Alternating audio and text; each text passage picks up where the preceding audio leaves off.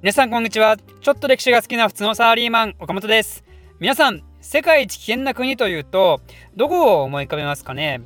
これに関してはいろいろな意見があるかと思いますけどおそらくですねソマリアっていう国はその候補の一つとして上がるかと思います。ソマリアはアフリカ大陸の一番東に存在する国でアフリカの角って呼ばれる地域をその領域としている国家ですね。ソマリアっていう国は少し前まで内戦によって国が完全に分断されて事実上の無政府状態に陥っていたことで有名ですね。無政府ですからね恐ろしいですよ。犯罪を犯罪として取り締まるような仕組みが国の中で機能してないわけですからこんなに恐ろしいことはないと。でそんなソマリアの主要産業は海賊行為であるとかねそんな話もあったりとかでつまり我々の常識が全く通用しない非常に危険な国それがソマリアなわけですよ。ソマリアの海賊といえばね結構有名なんで皆さん知ってる方もいるかもしれませんが実はですねソマリアがなぜそんな危険地帯になってしまっているのかなぜ海賊行為が彼らの主要産業として成立してしまったのか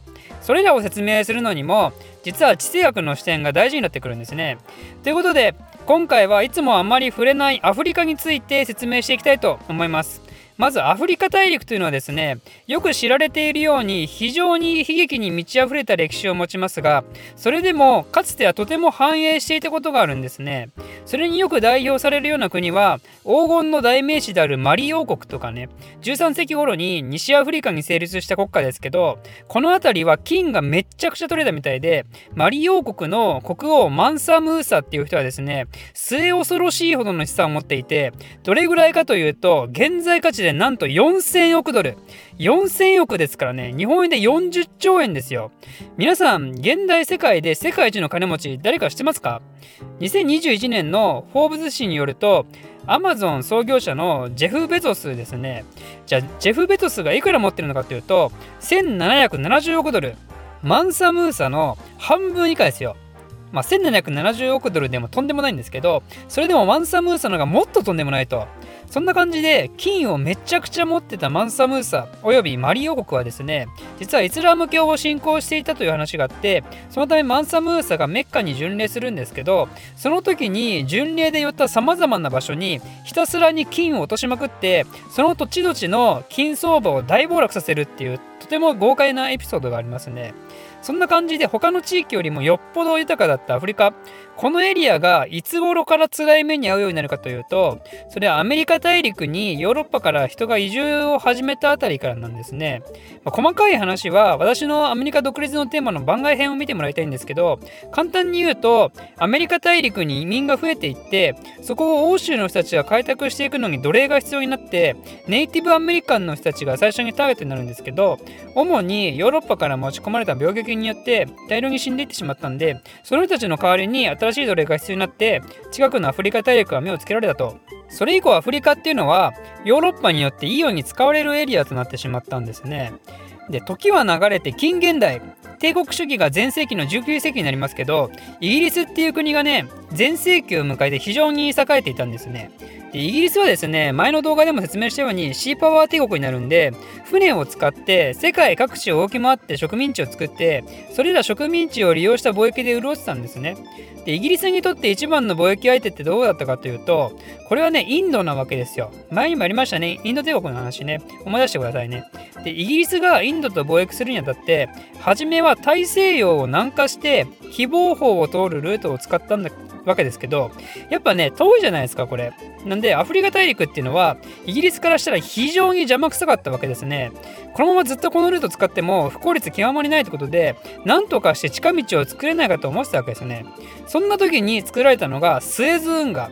航海と地中海を結ぶ運河ですね。ここが開通すればインドまでのものすごい近道になるわけですよ。実はスエズ運河っていうのはずっと昔から何とかして作れないか人類が挑戦してきたんですよ。まあ、イギリスのインド貿易抜きにしてもね、やっぱり地中海と航海がつながれば、どう考えても何かと便利ですからね。なんで、古くは古代エジプトの時代から挑戦し続けてきたことなんですけど、それまでは失敗してきていて、それがついに1869年に完成します。ただ注意しなきゃいけないのは、スエズ運河を作ったのはフランスとエジプトね、イギリスじゃありません。まあ、フランスも地中海に面した国ですからねここが通れば恩恵が大いにあるわけなんでフランスとエジプトが共同出資してエジプト人をめちゃくちゃに働かせてスエズ運河を開通させるわけですよ。だけどエジプトはすぐに国家経営難に陥ってこのスエズ運河会社の株を売りに出したんですね。でそれにイギリスは飛びつきます。これ以降ですねスエズ運河はイギリスとフランスの共同経営となったんですね。不思議ですよね。エジプトを取る運河なのにエジプトは何も恩恵ないんですよ。ということでこのスエズ運河の開通によって航海の持つ役割もますます重要になってたんですね。ところで地政学上ですねチョークポイントっていう用語があります。これは何かというとチョークっていう言葉ね。これは首を絞める時なんかに使われる言葉ですよね。首っていう人体の細い部分だけどここを締め上げることによって人間は抵抗できなくなると。つまりこれを地図上で考えた時特にシーパワー国家にとっての話ですけどシーパワー国家の海上交通路 C レーンと言いますけどこの C レーンが特に集中するポイントさえ押さえてしまえばそこを使う C パワー国家は無力化するっていうねそういう C パワー国家の弱点のことを言うわけですよチョークポイントって。で、このスエズ運河、明らかにチョークポイントでしょう。なんでイギリスはスエズ運河の多大なる恩恵を授かると同時に、ここをさらなる国家発展のためにも絶対守らなきゃいけないっていう事態に突入していって、逆にフランスはスエズ運河を自分のものに抑えてしまえば、永遠のライバルであるイギリスをいとも簡単に出し抜けるっていう事態に突入したんですね。で、ここでもう一度地図を見てみましょう。スエズ運河を守るためには、航海における覇権を取らないといけないですね。なんでイギリスはアラビア半島の最南端であるイエメンとその対岸のアフリカのエリアを占領してそれに対してフランスもその近くにジブチっていう町を建設して植民地化したんですよ。この英仏によるアフリカにできた植民地の名前こそソマリランド。イギリス領ソマリランドとフランス領ソマリランドね。もう嫌な予感しますよね、これね。そうですよ。冒頭触れたソマリアがある土地。ここはまさに紅海の入り口にある国なんですね。そのためソマリランド、後のソマリアっていうのは欧州列強によっていいように扱われる国家になります。このフランスとイギリスの争いのほか植民地獲得で遅れを取ったイタリアまで乱入してきて南ソマリアをイタリアが占領するんですね。これがイタリア領ソマリランド。でフランスは自分の領土であるジブチをイタリアに取られたら困るってことでソマリアの隣のエチオピアに大砲やライフルを提供してイタリアと戦わせるんですね。実際イタリアもエチオピアに侵入もしたんでエチオピア人からしても自国防衛戦になるんですけどこれはエチオピアがイタリアに勝ちます。これをアドワの戦いと言いますね実はこの戦いが唯一アフリカの国が白人国家相手に勝利した戦いになりますちなみにこのイタリアからしたらね、屈辱とも言える対エチオピアの敗戦。これは第二次大戦らへん、ムッソリーニによってその復讐戦となるエチオピア侵攻が行われて、今度はイタリア勝つんですね。なんで一応イタリアからしたら雪辱を果たすことができたと。まあエチオピアからしたらたまったもんじゃないですけどね。